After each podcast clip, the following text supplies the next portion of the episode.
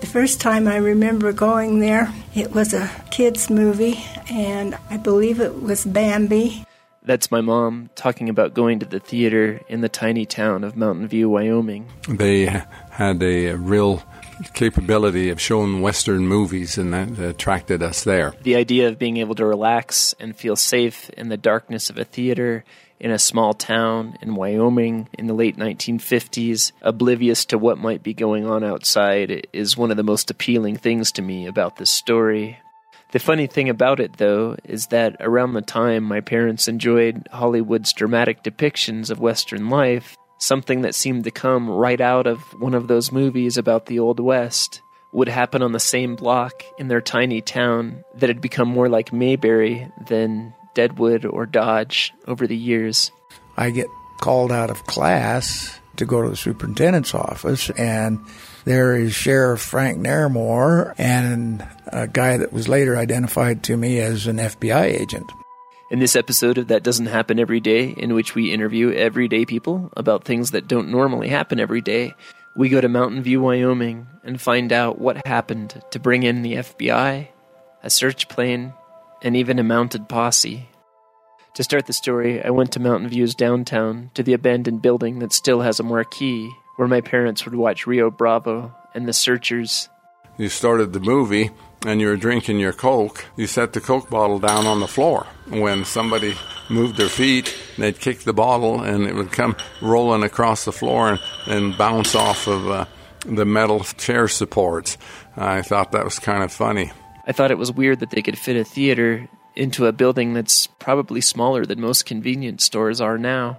In fact, everything in the two blocks that compose the old downtown of Mountain View is small, and over the years, after Interstate 80 replaced the old Lincoln Highway as the main route towards Salt Lake City, a lot of the buildings have been abandoned, and some have even been torn down. Around the corner on Second Street was another grocery store. There was a, different times there were different cafes. You can still see the arched windows of an abandoned corner cafe where my mom said she and her little sister had to wait in the car when her parents went into the cafe that was serving as a polling place, and her mom and dad voted for Eisenhower. Across the street is an empty lot, but over the years it saw at least two different iterations of Mountain View's public schools. The last one wasn't torn down until the 2000s, and my sister and I used to joke about how the signs along the side of the road by the school would say that it was a drug free zone, but the Cowboy Bar, the only business in downtown that has remained, was right across the street from the school. Apparently, when the school was built, no one was worried about having a bar across the street.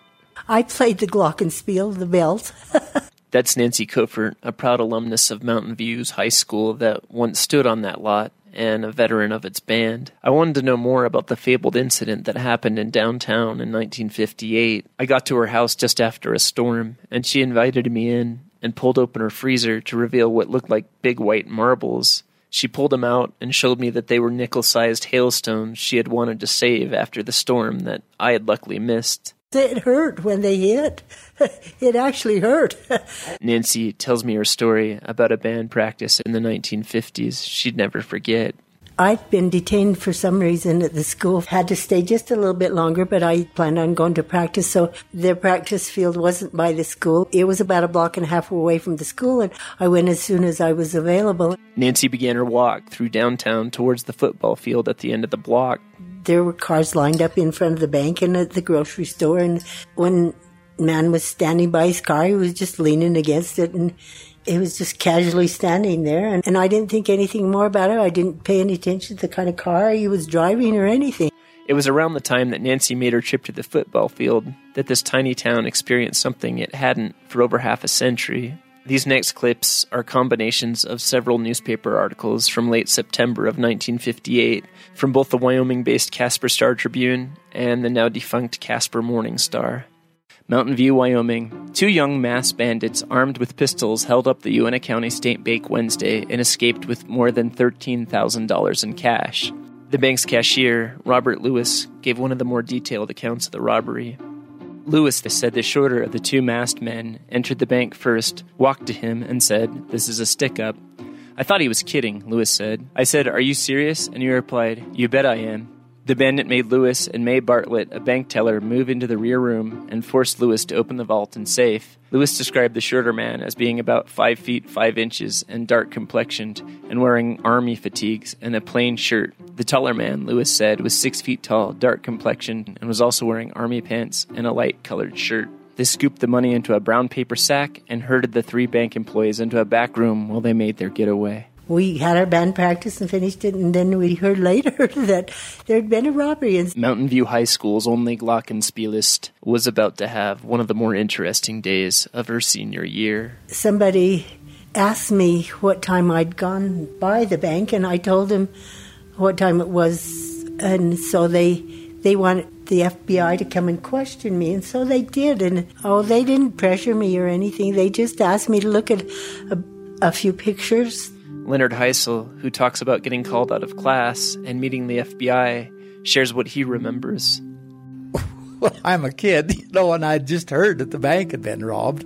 So I walk in there and I, I hope they don't think I robbed it. I've been in school, you know. I didn't know what to think. Anyway, they said that they had just talked to Nancy and found out that her and I had walked by the bank as it was being robbed. And I said, well, we walked by, but I didn't know that. And and so then they asked what I'd saw, and I says, well, yeah, there was a car parked in front of the bank, and, and I noticed that it was running, and there was one occupant in it.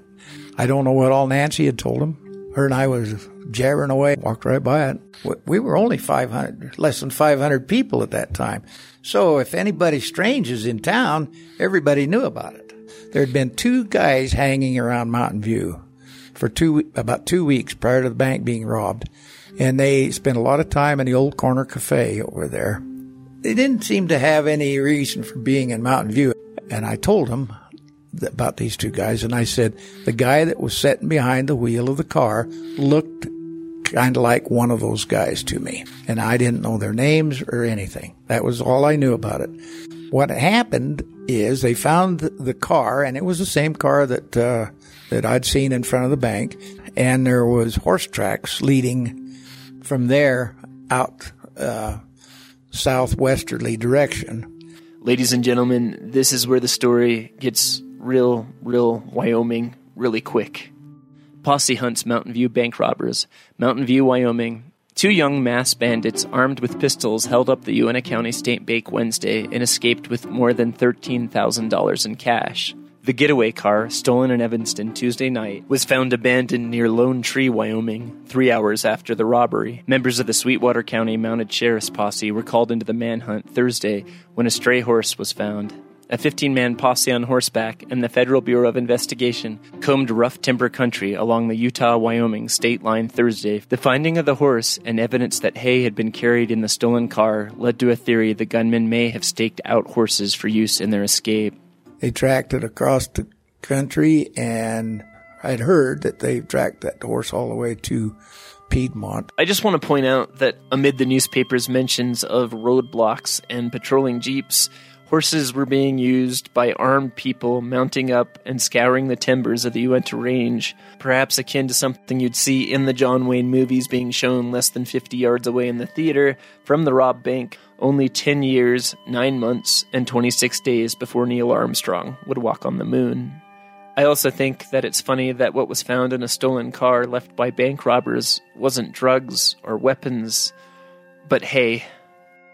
The newspaper headlines that I could find after the robbery read Lawmen continue hunt for robbers, and then trail cold and $13,000 bank holdup, and then nothing. I couldn't find anything else you know, it was never solved as far as I know.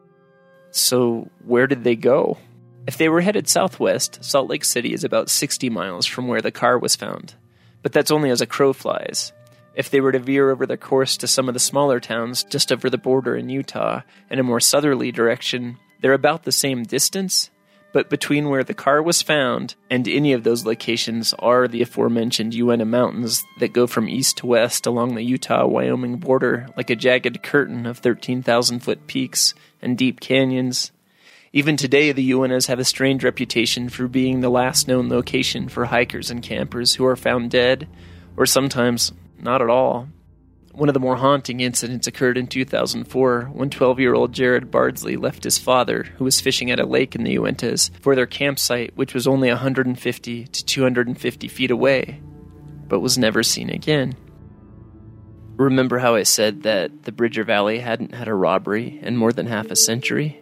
In 1897, the Charles Guild and Sons store in Fort Bridger, just a few miles from Mountain View, was robbed by several known affiliates of Butch Cassidy, Unlike the robbers of 1958, these men were arrested and convicted soon after. However, this connection made me wonder about something else I found in the research and what that news article had said about staking out horses. Apparently, Butch Cassidy was known for doing exactly what these modern day outlaws were suspected of doing of staging fresh horses on a planned route away from his robberies that would let him take a fresh one while leaving the tired ones behind.